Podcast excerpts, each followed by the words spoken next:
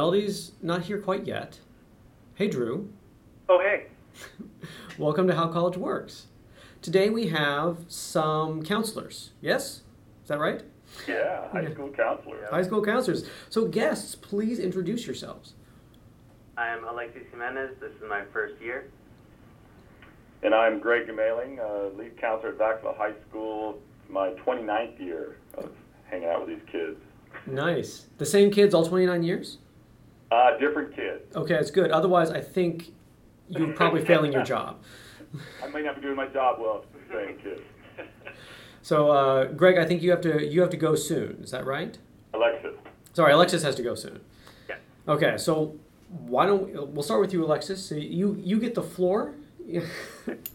so, what is your job? As I've discussed with with Drew and Melody on the podcast, I've been out of high school for 21 years at this point and have forgotten almost everything that that was like. So, what do you what is your job? So, as school counselor, we see students, we help them scheduling as well as if they have any issues um, the classroom or anything that might affect them while they're at school. You know, um, house, home life situations, that kind of thing. Some social support, and then we also have our own counseling duties. I am the AP coordinator. Um, I've been helping with the A through G management portal. Uh, what else? A few other things here and there. I'm starting up a mental health awareness um, little project, and yeah, just things like that.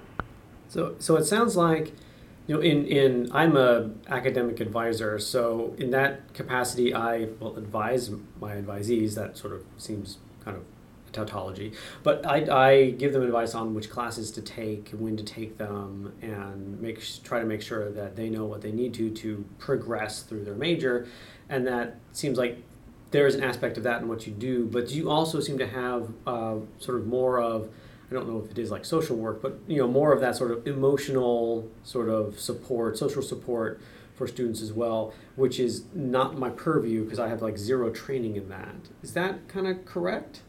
Yes, uh, so that's kind of what I meant by schedule, make sure they have all their classes for graduation, as well as making them college eligible. Um, if that's not the path they want to take, you could also um, go more the career technical pathways as well, Mm-hmm. Having as many options for them uh, post-secondary education as possible. So you are kind of responsible for like a holistic view of supporting the student, you know, emotionally, socially, academically, on their way through high school and then to wherever they're going next. No pressure, man. Correct. Right. yeah, so we work together. Um, the, ca- the department work with the teachers and administrators as well to um, kind of wrap the student around with uh, service and support. You know, especially especially work with the parents and um, here at school as well. Okay. So, what does your typical day kind of look like? I mean, it doesn't have to be like exactly one day, but sort of on an average day, what are the kinds of things that you're doing during the day? Ooh, Lately, it's been scheduling students, uh, meeting every single student uh, one-on-one. I have around 520 on my caseload, so preparing them for next year. Um, AP stuff is ramping up, so getting all that together. Um, when we get back from break, we have presentations um, from uh, Foundation for Mental Health Awareness, so that's on the horizon. After that is the actual AP test.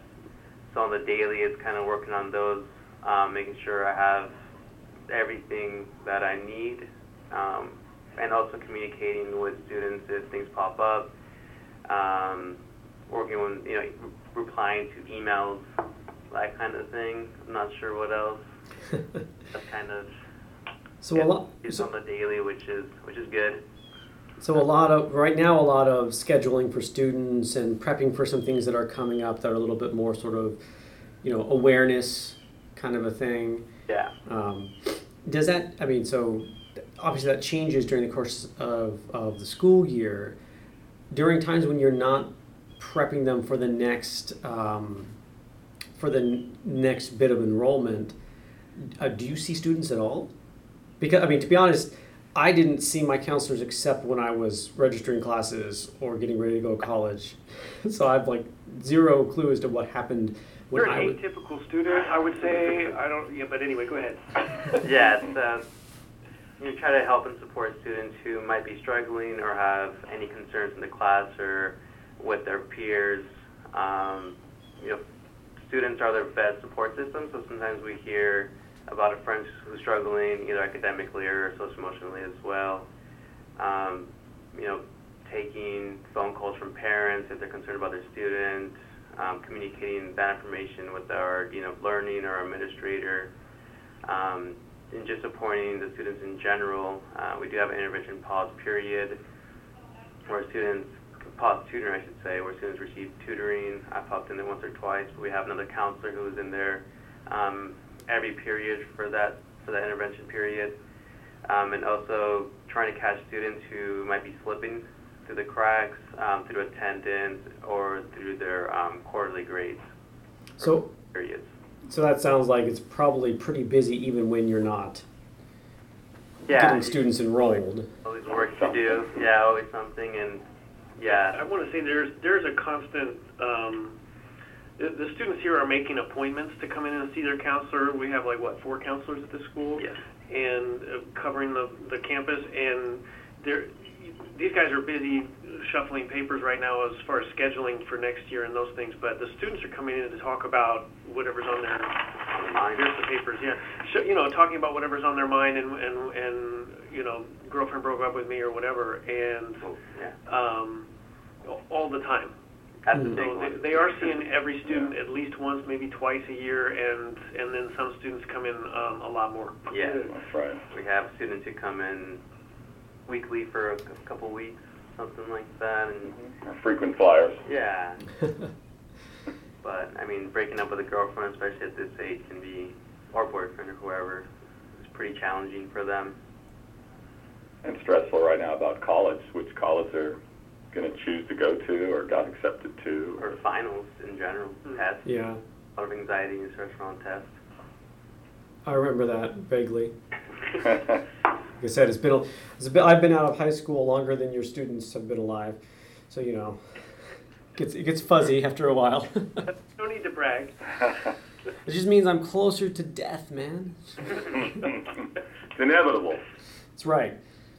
So, uh, does the does the work of identifying students who need to be followed up with because you know their grades are slipping or their attendance hasn't been great or I mean how much of that falls on you? How much do you rely on other students or teachers to come in and say, hey, you know, uh, this student is, is needs a little help, and then you reach out to them versus how often is it a student coming in, you know, of their own accord? It's, I think it's more us reaching out. It seems like the students who, um, you know, have attendance issues or grades are slipping, they don't tend to speak to the adults on campus about what's going on for one reason or another. Um, so it's mainly just having the conversation and reaching out to that that student. And some students do come in and ask for help, um, so that's that's a bit rare. Um, but the students that we kind of reach out to, it's more about communicating uh, at home and with our administrators, um, specifically our dean of learning, and if that needs to kind of go up to the assistant principals, and that that happens at that point. If it's if it's grades or attendance, a lot of that system is automated to where there's a report that gets pulled um, either weekly or sometimes daily at different schools to say, you know, here's somebody that's troub- that's got a troubling record of you know um, lack of attendance or grades are starting to slip based on the, the grade report. So those things can be automated. Actually, I think what every six weeks we have a report, and we call the DF list, and that's when the grades come out. Um, every progress reports, every between the quarters and semesters.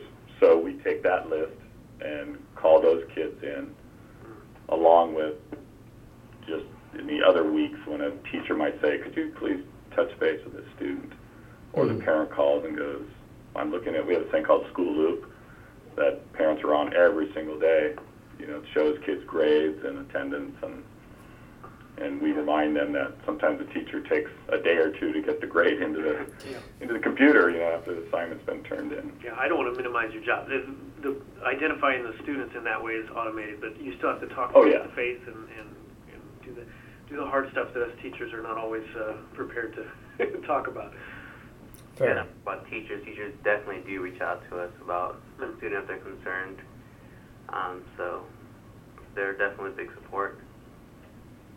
And so when when a student comes in, what should are you what should they expect from you? What do you expect from them? Like is there any sort of misalignment there between like for an average student when they come in to talk to you, you know, about scheduling classes or because, you know, uh, a teacher has said, you know, please talk, you know, with the student, they need a little help.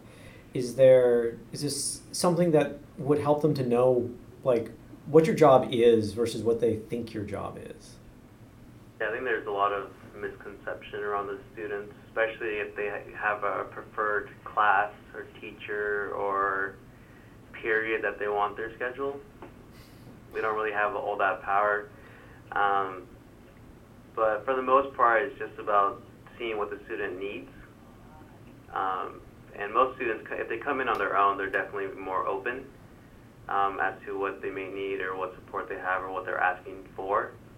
Um, if it's those students that you know we're kind of reaching out, it's more about seeing what's the root cause of whatever's going on, uh, which is often difficult, and we may need um, some support either with their with their the family at their home or within the counseling department, the teachers or our administrators as well. And so for the students that are coming in with those expectations, uh, or with who have been referred to you, uh, are they wary? Or like I'm just trying trying to think like what is what is that interaction like in general? I'm sure there's like extreme cases, you know, one way or the other. But are they sort of just pretty guarded, like don't want to share? Well, yeah, you have some of those students, um, but some of them, for the most part, most know that they're not in trouble. Some of them feel like they are um, because of you know maybe their grades or their they feel a certain way about the grades and maybe feel like they're going to be judged for it. Whereas the reality is we just want to make sure that um, we support them and make sure that they know the resources that we have on campus. Hmm. So it's kind of rare that they feel like they're in trouble per se, um, but that that does that has happened once or twice. I would say they are a little guarded many times when they come in, just trying to, because a lot of times they don't know us yet, because they only met us, you know, when they scheduled, and then all of a sudden we're calling them in to talk about this. So they want to see, are we going to be nice? Are we going to be mean? yeah. Um, are we going to call their parents? So once you've established, hey, I'm just here to talk to you and find out what you might need, and here's what we offer, then they kind of drop their guard a little, and, and then the conversations can really get interesting or intense if they're open enough to share why sometimes they've had struggles. So are you? I mean, is the default that you're just going to talk and not contact their parents? Are there things that you have to disclose to their parents? And and if so, like, do you sort of cover that up front? Yeah, there's a confidentiality piece. Um, so, you know, if a conversation is going a little more in depth, I let the students know that what's said in my office stays between us two unless they want to hurt themselves or somebody else, or if there's been abuse, or if I'm mandated by law. Um, and there are certain things that the parents need to know, um, especially if it's concerning those those topics. Um, and sometimes we ask the students like, is it okay if it's something that's not major? Is it okay if you know if we talk to the parents? And most often than not, the yes. Uh, it seems like those students don't really have that, might not have that interaction with their parents before, or are a little wary about it. So having somebody else do it for them, and kind of starting that conversation, um, that seems like it's been a relief for some students, whereas they, you know, don't know how to bring up the topic or don't know how to receive the support or whatever it may be. Um, they're a little, they tend to accept that a little more. Now it's something they think they're going to get in trouble for, then they're more hesitant uh, for that communication piece at home. Mm-hmm. That makes sense. So I think I have a much better idea as to sort of what it is that you that you guys do.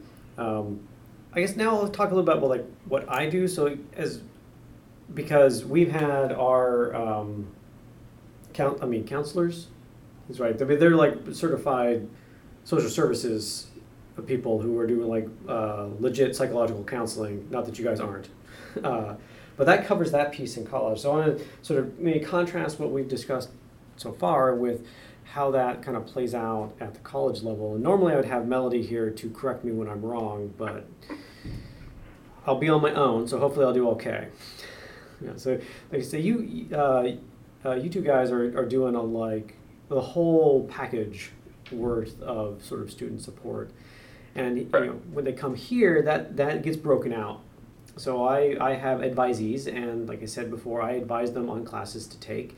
Uh, they can choose not to take my advice. That is their right as an adult to do so. Some places they might have to do a little bit more work to to make sure that their desires are are fulfilled and not my advice or not their advisor's advice. But it is their right to register for the classes they want, and they can always go and change those and uh, enforce that through. So my capacity really is just officially academic advice.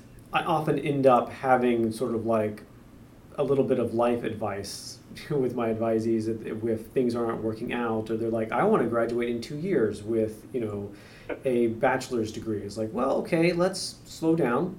Um, i don't think that's physically possible and if it was i think you would die. So let's reduce that credit load you know and that sort of a thing. Talking to them about you know a marathon versus a sprint you know think i want them to be developing habits of workload that they can carry forward through the rest of their lives because you know. well so and then that's the topic of our podcast in general is, is that exact conversation of, of life balance but um, or portion of it but you, I mean you also have the practicalities that you run up against of the the catalog you're working under I like you said, it's not physically possible to finish in two years because some courses are only offered every three or whatever the right. There's a minimum of required credits in blah blah blah areas before I can even get a, a degree in what I want. So yes, yeah, yeah. There's some of those, yeah, some of those things. I mean, I you know some students come in with like a ton of credit because they did a lot of dual enrollment. But as you say, Drew, there is a minimum credit requirement at an institution to graduate with a degree from that institution. And so you may not be able to get out in that amount of time because like you just got to stick around long enough to take enough classes you know from that college or university in order to get a degree from that college or university. Will you stay with the same students? Uh, generally yes. They're allowed to, to transfer so there's a, pr- a, procedure. I think all schools have a procedure. You come in and you're, uh, you're either you're assigned or, or in some way gain an academic advisor. In some schools, they are professionals, so it is all they do is do academic advising. Uh, certainly, I think that's more common for, for larger schools. For smaller schools, a, a faculty member is um, is tasked with that because we just don't have the resources to have a dedicated uh, academic advising staff uh, that does just that. And usually, the number of majors isn't big enough or diverse enough to require somebody to be fully dedicated to sort of knowing all those ins and outs. You know, at, my school, it was the dean of the School of Music who was our advisor for every year I met with her. Wow, that's wow, that's really you must not have had a lot of people. Um, I'll have to go look. It's a pretty, uh, you know, not to brag, but it was a good school of music. I mean, I, I yeah, I believe you. It's just I have you know, I could open my drawer and, and pull out as many you know advisors. I have you know half a dozen or more advisors or advisees, and I have in a previous institution, you know, they selected a section for their uh, they called it communication and inquiry, basically a, a first year freshman seminar course. And in doing so, though they didn't know it, they selected their advisor for their four years. You know, so I had 18 students come in, and, and then I was their advisor, and they had a diverse um, diverse majors in their interests. Uh, but I was still their advisor. Not everybody was doing physics. There were some that were doing physics, uh, but there's some who were like basically wanted to major in Japanese. Mr. Uh, Mr. Jimenez is going to take off right now. Okay. Well, thank you for your time. Thank you. You're in the very capable hands of Mr. Kamali. All right, go do good work. I'll try. You know, so I, I advise them there is there should be everywhere a process by which you can transfer advisors from one advisor to another. And I everywhere I've been, which is not exhaustive, that process doesn't actually require a signature from your current advisor. It requires a signature from your new advisor. Which makes sense to me because maybe I'm a bad guy. Maybe maybe I would withhold my signature. So if you need to get Never told me that yet. That's right. I mean, if you're in House Slytherin and Snape doesn't sign off, then Right, then you can't transfer, you know, to whoever's Hufflepuff or Ravensclaw. You know. I, I haven't read that far. Anyway. Yeah. yeah. So, so that's you know that's that's my aspect of the advising, and when it comes to the emotional or social support, those move over to student life, and that's where our, our counselors are housed within student life, and then they also have peer listeners who are other students who have, who have gone through training to be able to uh, eff- effectively sort of listen to somebody else and help them work through those things. Uh, so that aspect of that emotional social support doesn't fall to me. Right. Um, And to be totally transparent, and we're very fortunate here, we have um, a police officer on campus and a, what we call youth services, and they're training um, people to be social workers. So we have access to about six young adults any given semester who are need hours, and so we have a referral once we meet with a kid because it's hard for us to have a regular meeting with any student. So we refer them to the social workers at our youth service office. And we have a mental health clinician who's a um, marriage and family child counselor who's contracted by our district, and she's actually in an office in our in our um, building as well. That's fantastic. That's great. It's very nice because you know we're not in a position to counsel kids Yeah. for mental health on a regular basis. right. We're right. more that immediate um, Would person. you say a lot of times you guys are the, the, the counselors at, at campus are the kind of the first touch, or the friend comes in and says my buddy's having Yes. trouble, and that referral, or the teacher sends in I think Andrew's having difficulties on this topic or whatever, and then you guys are triaged to at least maybe talk with them and make sure everything's cool, and then if it needs to filter to the mental health um, case manager, which is a lot of separate paperwork hmm but can be seen immediately.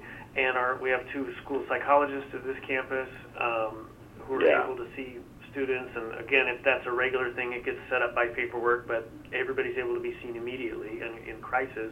Right. Oh, absolutely.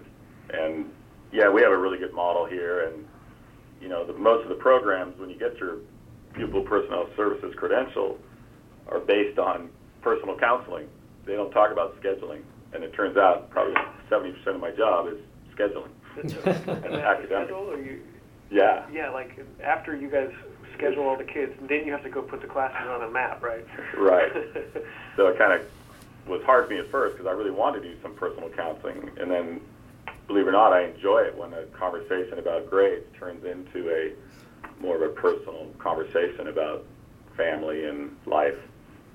And I'm assuming sort of more in the sharing and, and positive as opposed to the must triage now pass off. You know, sort of a thing. Uh, Certainly, I find that as well. Like I, you know, end up having conversations with my advisees about you know what they like to do, what they're enjoying, Yeah. that kind of a thing and that is that that aspect that interaction with with my students and especially my advisees where i get to see them grow and i can mentor them in some way towards becoming sort of this best version of themselves where they where they discover what it is they really want to do and we figure out how to make that happen like i find that really rewarding way more rewarding than like here are the classes you need to take yeah, and that's interesting. And your students are older than ours, so they have more of an idea of where they want to go. sometimes But sometimes, yeah. but we do have those conversations too because we're trying to decide: do you want to take AP biology or AP physics? You know, which matches what you want to do. And they go, well, I'm not sure what I want to do. You know, I want to be a forensic uh, I guess there's a, there's, a, there's a question for us. We've talked about this before where Mhm. it seems nowadays, like when I was in school, it was like, well, AP this, AP that. And now it's like I want to take six APs and a seventh AP on, on the on the on the weekends through adult school, so I can get 12 APs. I'm like, come on! They start taking APs sophomore Mhm. year now. Is this a real thing? They do. It's it's well, it's so competitive to get into the quote unquote you know good college or university. Yeah, that's what a couple Um, weeks ago we had a, a, a guest on from UCLA. Oh wow, okay, and that's a hard college to get into, you know, for our students, any student. So yes, our school has a lot of AP classes, and there's a group of kids who just really, it's more important to them to take the AP class instead of learning the material. And Yeah, that's gonna bite you. yeah, exactly. And that's right, you know, Peter. So I tell them, what, do you want to have a life? You know, do you play sports? Do you have a job? Um, these are college courses taught in a high school campus. How about we pare that down to three AP classes? Right. And Well, that's and why it's a wonderful conversation. And Not bad. Or do you find like for that type of conversation, are you talking more with the parents than the students, or is it is it really student driven? um, eight, nine, nine out of ten is student driven. Well, eight out of ten is student driven, and two are parent driven. Fair Yeah. enough. I mean, there is a lot of like a drive. Like there's this idealism Yeah. and this, you know, change the world, which is great. I don't want to quash that in anybody, you know. But I, you know, I'm looking at it for students who are coming and it's like I've done a full year at, a, at dual enrollment with a community college. Basically, didn't go to high school my last year, so I'm coming. They're coming in with huge amounts of credit, and I'm like, hey, that's great. You know, and I've mentioned this on the podcast before. I'm like, oh, hey, so you know how to do college? Yeah, great. Let's sign you up. Yeah, let's be let's let's be gung ho about this, and then like crunch. Yeah. You know, that dual enrollment is I'm skeptical about dual enrollment, but that's a personal bias. yeah, that's my personal bias As, uh, because Yeah. I've you know, students I've seen who've taken say AP Physics versus dual enrollment Physics. That AP Physics, that's standardized in a way that I, I know exactly what I what that student has, and Uh-huh. how I need to support them in that class. Whereas the dual enrollment, it is a crapshoot, and usually it's a crapshoot of a lower level on average than of the AP courses. So while it is probably better on paper, and if you're just going to be building up a resume sort of a thing, that dual enrollment is, I think, a lower hurdle, lower bar. Um, money wise, you're getting more credits for less money. So if, if that's what you're after, I can get out sooner? Question mark. Unless I crash and burn first semester. Which Right, which is like like like the catch. I mean, and, and the, I mean, I'm Right. sure as academic advisors, uh, you uh, y'all have probably already figured this out, which is that if they want to major in physics, taking AP Physics is good for the for the foundational knowledge, but that's not actually going to help them in their physics degree. Right. AP Micro Macro, that's going to be great because that's going to get them out of a, out of a, uh, social science credit. So they can take more physics classes on their major. And that's, that's what I did. Was I had an AP um, physics and AP calc on on my high school transcript, and because of my major in music, did not have to take math or science in college. I think that's not typical anymore. It's not. Often But there's some requirements. they Advance, I guess, in college faster. I mean, I shouldn't say I didn't take math or science. I did, but I wasn't required to for my bachelor's. Right. Moving on. That's enough of that. it's good to know. Well, so Greg, tell us about when. Like, I know you guys start talking with ninth graders in first semester, right? Yep. I mean, coming in eighth grade, maybe September, October, you guys are already calling in ninth graders for like a first meeting. Um, I know that looking at the numbers of every high school I worked at, the, the cohort coming in at let's say 500 students in ninth grade, by the time they're in 12th grade, that cohort's down to like 250, 280. oh, it's not that big of a difference. It's not that bad anymore. Good. No. Good. but so, what, what conversations are you having, and, and are you starting the conversation about college or career tech right then? Or, or We are actually. We wait for them to get their first set of grades. So about nine weeks in, they get their first quarter grades, and so they know what a transcript is. So we come into all the freshman classes and talk about what's a transcript, what is A through G requirements. they've never heard of that. I haven't either. What is that?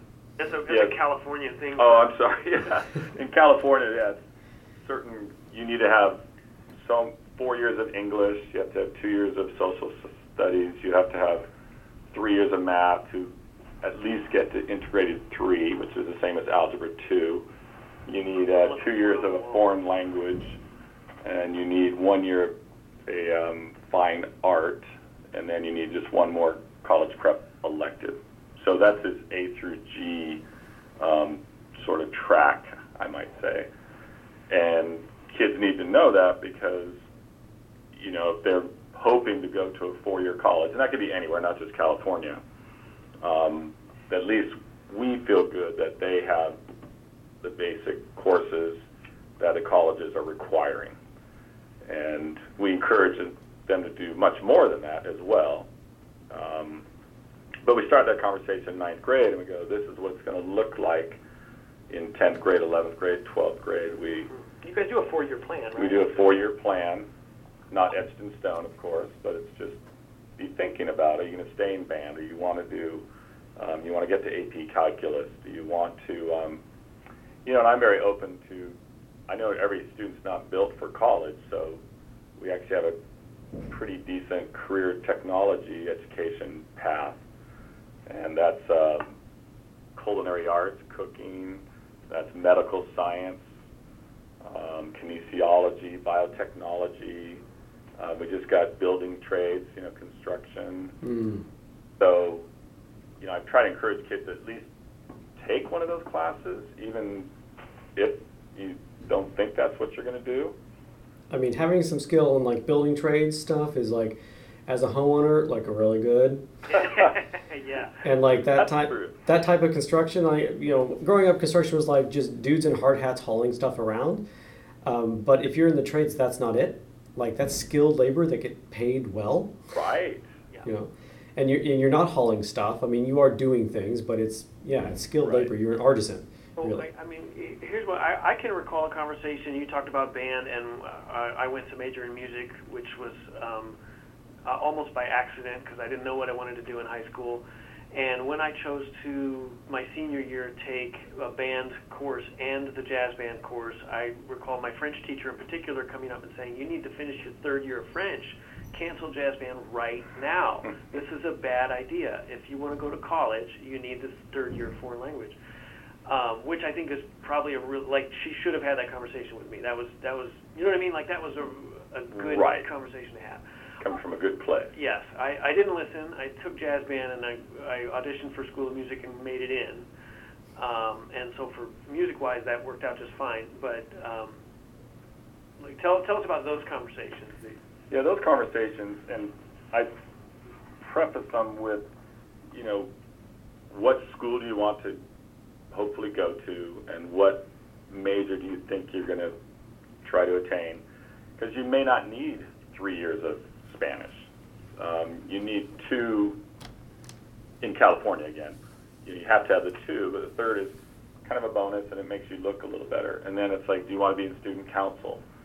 Um, are you the conversation science is probably the biggest conversation i have because a lot of kids are interested in the medical field a lot of kids want to be um, engineers and you know there's a different path of course of classes that you would want to take in high school to prepare for either of those and then i've got the student that just one of the hardest conversations is my junior is going to be a senior who just has no idea and and isn't even ready for for you know four year college. And I'm totally cool with that too because we have a great Yeah. community college um, system in California. Yeah, that's the other thing I was thinking about before uh, um, was uh, would you say that your decision tree is based on we want to advise and make the decision for the student that leaves the most doors open at the end? I would totally agree with that statement. We're always talking about opportunity and choices. And I have a student that got a D in English 11, has A's and B's and pretty much everything else, and is eligible for college except for that one D in English 11. So, eight out of ten times that student goes, oh, you know, and hopefully they already knew it, but and they say, okay, I will repeat that class. So then, when I'm a senior, I have more options. Mm-hmm. I always tell them when your friends are all talking about going to Sac State or Davis or UCLA, and because of one class, one grade, you can't even apply. So that's an easy conversation, actually. yeah. Yeah. I want to I want to circle back to a couple of things that, uh, that you were talking about, and one was like when do you talk about classes and careers, and you're coming in a few weeks in to the start of of their ninth grade year. Okay. So like you're coming in was that October? Yep. Mid October. I mean, the, the difference in, in most of the places that I've been is that you know I have those conversations um, uh, at the very start of the year for a student who has not come in uh, to register yet or, or been or had advising for registration over the summer. Excuse me. We do that basically right after orientation or in the middle of orientation. So they show up on campus, they go through the orientation, three quarters of it like dribbles out the other side of their head because it's just too much. You can't cram it in that fast. Right. And then they have to sit down with me, and then we pick classes before classes start because we got to get that done before classes start. Right. And then I'll meet with them generally like once a semester. You know, unless they're making, unless they have reasons to come talk to me, or they just want to drop by and say hi. I, I do have advisees who are like, "Hey, what's going on?" Um, but if that's not where they're at, or that's not who they are, then I will see them twice a year. Okay. I will see them at registration for the next semester's classes.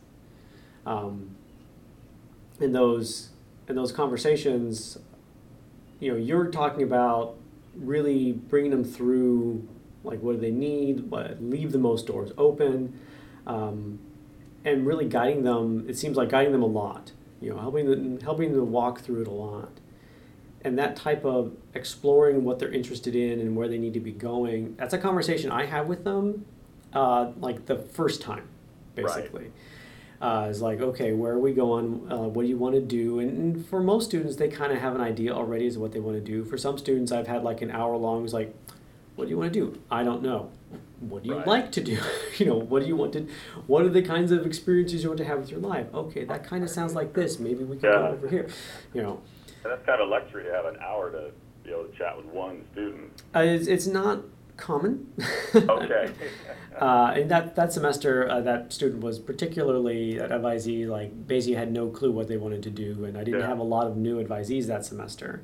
We're going more and more towards summer advising, so you know we're going to have a round in a couple of weeks or a week where we're going to have some students on campus who are who have deposited, so they're coming at least on paper right. and we're going to talk to them and get them registered now before the summer even hits for the classes that they need. Yeah. Uh, and then there'll be a couple of rounds during the summer of, hey, you've deposited uh, here over the phone. Let's sit down. Let's let's get our let's get our schedule set so that over the summer they know what they're going to be doing.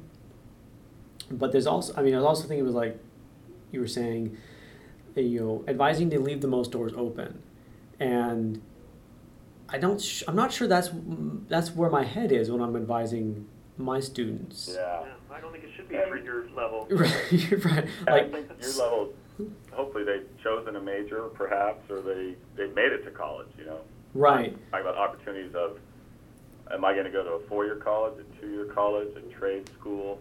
Those are kind of the options that I'm talking about, and you get the occasional kid that's maybe failed one or two classes that would preclude them from being eligible for college. So that's a conversation of, this is just an option that we would love for you to have when you're a senior, but if you, if that's not your thing, then what, what else are you going to be prepared to do when you leave high school? right.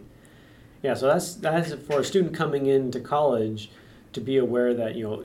In, in high school, this is like, what are your options? What are the what is the m- most most that we can have you to be able to pick from? But once you're here with me, my kind of expectation is that you may not know exactly what you want to do, but I'm going to require you to soon pick a direction. You can change it, Yeah. but I need you to tell me where you want to go so that we can start to construct a path to get there. Are your people allowed to be undeclared? No. I mean, sort of, but no. we want to catch them as soon as they come in on what they want to do. They can change that at any time, and that should be true at any school. But part of our reporting to the federal government in terms of dollars and students and all that, catching them with a declared intended major when they show up is uh, basically bookkeeping that we need to do. Uh, I think I, I wanted to mention that too, um, so you can edit this and cut it and stick it back in the right spot. One of the measuring sticks that the state of California uses is that A to G requirement. What percentage of graduate? Am I right, Greg? One of the percentage of, of 12th grade graduates that are A to G uh, compliant or ready or whatever is a is kind of a I don't know litmus test. Me- one of the pieces Sure. of measuring that they do to say this school is serving students well, which we are. Yeah, I mean, and we have a slightly different um, standard, but it's sort of similar. And like we end up, we have a time and a half completion is what we're measured on. Uh, one of the things that we're measured on is so. How many people have finished a, a degree. right. Yeah, so how many have finished a degree in it, basically six years, I think. So after uh, for how many people who have come in uh, with an intended major, and six years later, how many of those have left with that with that degree? And I'm not sure exactly how that works as they're switching in the middle, but basically, even if you're switching every semester for the first two years, like you should be able to make it out in six, regardless of what you've done to your major selection. Right. Yeah. You know. So that a that lot that of colleges, I've been told, are going in that direction. They want you to be out in, really in four, but yes. you know, five, mm-hmm. six would be a stretch. In community college, you know, it used to be kids were in there. Because I just went to a conference. I said like seven years. Whoa. Yeah, Yeah. and and they're working obviously, and they're struggling, Sure. but That makes sense. Yeah. I mean, if you're doing part time, you're not fully enrolled. Yeah. You know, you're basically continuing education because you have a job and a life and like Right. uh, rent to pay, and you're taking community college I classes know. in spare Like- time. they, life hits them hard when you're out of high school. I think that's one of the topics we talked about is the, the student coming in and saying, well, I'm paying for this, and, and I am, except um, I know when I, I took a couple of summer courses at um, Penn State uh, Extension Campus, which is basically the Pennsylvania Community College version, uh, but also at my undergraduate uh, university, it was um, you had to finish in seven years, or else you started over under a new catalog. So Oh. my credits may not count, and I have to go recount them if this course no longer is up to date. And uh, at Penn State, it was, um, are you degree seeking? We're not going to let you enroll unless you're degree seeking in these particular courses because we want to serve students going for AA or BA Yep, or and whatever. that's going forward in California a And lot. so, yeah, I had to go prove to them that I am degree seeking, just not at Penn State. I was going to transfer over to my other school. unit. Right, right. As opposed to say continuing education or adult education Right, and for they had a different way to serve that um, Right. that audience. population. For those who don't know, that's just like you know maybe your grandma's taking a painting class. Like she's not going to major in art; it's just a nice class. The community college might offer such a thing. I think you're right. I mean, it's Yeah. a different budget line kind of thing. Exactly. Well, and those students are are less enrolled. They enroll for fewer credit hours. They are not necessarily as consistent from a financial perspective. It's a completely different population from for for the school. That if you're going to be primarily serving, you know, returning adults who are going to take a couple of classes for fun, you need to be, have a very different structure in how you are going to manage your finances than if you are going to be focused primarily on students who are coming in and are degree seeking that are there. They're going to be uh, ideally, I think, I think ideally for most places, you want fully enrolled. You want twelve credit hours or more, you know, and that sort of a thing. Are are you seeing um, at the college level a lot of anxiety? Yes. You are. Yeah. Yeah, yeah, we're talking about that at, at, at this level for sure. We're seeing students coming into high school with, uh, uh, rampant. and I, I, we were, I was hearing it when I was in the classroom called school anxiety. The, so the parent would contact me and say, "Well, my student has school anxiety, so we need to make uh, arrangements about this." Modifications, We get accommodations. all, all kinds of everything about the school anxiety, and in one sense, it's like, well, okay, I have school anxiety too. Some days I don't want to come to work, but, I keep getting these parents calling me about anxious students. I'm so anxious about it. but yeah. I, I Parents swear, can't call you, can they? if you're not at school and I go to Walmart and see you at Walmart, you don't have any Walmart anxiety. Yeah, you don't have any Walmart anxiety. What's happening? Uh, anyway, no, sorry. Anxiety's real though.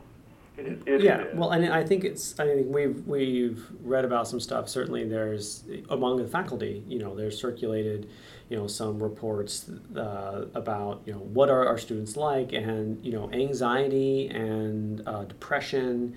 Uh, These are much more common uh, for these for for students coming into college now than they were when I was coming into college. So one of the things that I try to keep in mind, though I'm not on that sort of social emotional side of things, is that you know, this population of stu- of, of people is just different, fundamentally different in some way than within me when I went to college. And so there are things that I can relate to, but there are also things that I, I can't relate to that are probably far more common for my students than they were for me or my friends when I was in college.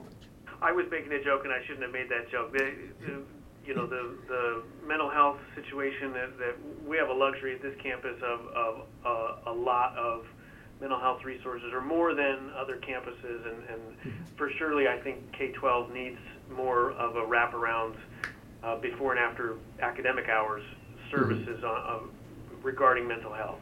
Yeah, no, I, I super agree with you, and, and I think higher ed is the same way. And as we've discussed when we had our counselor on, uh, for our size, we have uh, a large number, we have two, but for our size, it's a large number of counselors for our student body, and they are kind of run ragged this semester because just because it is it is more of a thing. I and I don't think it's just that we recognize it more and we stigmatize it less, both of which are good, you know. But there just there does seem to be an underlying increase in in this uh, in this anxiety, which um, you know should be recognized and should be treated as legitimate. Oh, absolutely. And I hope that we're preparing kids, you know, for your level. That's something that we look at, and you know, we're always questioning what does a grade really mean. You know, is it mastery of the subject? Is, is an A an A the same in Vacaville as San Francisco as San Diego? Probably not. Probably not. Well, another one of the conversations I have with you know my students and not just my advisees is you know your grades are not who you are. You know your identity does not rest upon getting good grades. Right. You know I, I have to grade you fairly, you know within context of, of my class and the rest of your your peers in the class, and so. Uh, it's it is likely that many students, when they come to college, will get grades lower than they expect or wish, uh, and often, certainly for me, when I went to college, th- some of the lowest grades I've ever had Right. you know but but making sure that we can disconnect those at least from my talking to them i don't know how convincing i am it's like Okay. my judging you as a my my assessment of you as a person does not does not take into your, your grades into Right. account Yeah, that's a good message. know if you're disrespectful to me in my class it will take that into account Right, but not your grades That's a different story. yeah that's that's that's different Yeah. you know yeah there's this There's i i don't know if it's true for uh, for students but i feel like there's there's much more of a, a melding between academics and social aspects in high school and that starts to break apart in college. In in that is like what you're doing academically and who your your friends are like who's in class with you and who your friends are. And those start for me anyway started to split apart when I was in college.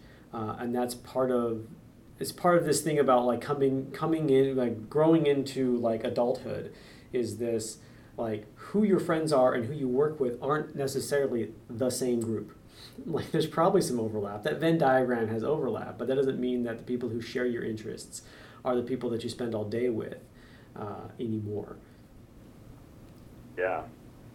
No, in high school it's still very prevalent. Yeah, you're, um, you know, if you play football or if you, you know, are in the Yeah. robotics group or if you're in the drama, there's still the cliques, there's still the social, you know, and like we were just doing, uh, Mr. Uh, Jimenez had talked about all the AP tests and things coming up, and he's off right now talking to a group of 60 students who are filling out the paperwork. And yesterday we did that as well. And these kids all know each other really well, and they're very high energy and goofy Yeah. Right, right. because they're all they've been taking these advanced classes for two, maybe three years. hmm Um, it's a certain group. Yeah, well, and you get to like support. Uh, you kind of support each other, and you know, you come talk. They, they talk with you, and you know, they get this sort of advice, and like you you know, just a, a common experience is a is a bonding one, and, Yeah. and they move together, and they can support each other as they move through. One of the things I was just thinking about is that I, I suspect that you know the conversations about what you need and when you need those things when they're coming to me i'm i'm handing a lot of that back to them. Sure. in terms of well what do, you know, like they they i suspect they got a lot more of like here's what you need. I am i this other person am telling you what you need. You tell me this thing that you're going to do or i'm just going to tell you you know most options. Here's what you need to do uh, to make that happen. And here's when you need to have those things.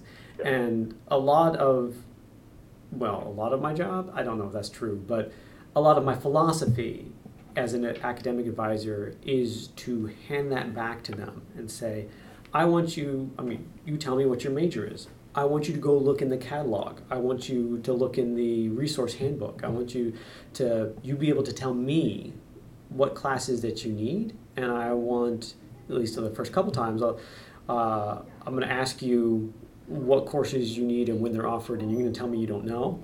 And then i'm going to walk you through using the catalog. And then i'm going to come back and be like next time we're registering bring in your schedule. Like you know your major. You should like what it is going to be. And I'm, I'm expecting you more and more to know what are your requirements are so that my job is to be all like yeah this looks okay you know check to make sure you're getting enough credits that you're getting all the classes but not uh, not the level my, my advisees who are going to be seniors next year i'm not really going through with a fine-tooth comb necessarily because you know they should be able to do that and legally speaking the responsibility falls on them. Like i don't want them to be a class short and not be able to graduate and i want to do what i can to make sure that's the case but part of that for me is making sure that they learn the skills and they learn the, the I- sort of awareness like, my final year, which was my fifth year, by the way, of uh, undergraduate, I did. I was able to go um, down to the registrar to verify. Like, do I? I wanted to check with somebody and ask, and I knew enough to go find the right person and say, hey, do I have enough credits? Is this class going to count? If I get a D here or an A here, is it going to impact my my completion of my graduation? Um, so I knew to go seek that out, uh, and I would not have done that my first year at all. Mhm. Anyway, I want to, um, before we wrap it up, I just want to say a big thank you to Mr. Alexis Jimenez and Mr. Greg Mailing, who um, were brave enough to come on and talk with us. Yeah thank you so much it's been really really informative and it's been a pleasure to have you on Well, it's been a pleasure to do this. I was a little nervous, I gotta be honest, but I trust your brother, so. Well, mostly you just got to answer my questions. That's usually a low, low bar, low bar, because I don't know any better. So you can tell me whatever you want. Uh, so, thank you very much. Thank you. So, listeners, if you have a question for us or for me, you can reach me on Twitter. I'm at Dr. Hyland, D O C T O R H Y L A N D, or send me an email, peter.o.hyland, H Y L A N D, at gmail.com. All right, see everybody next week. Bye bye. Bye.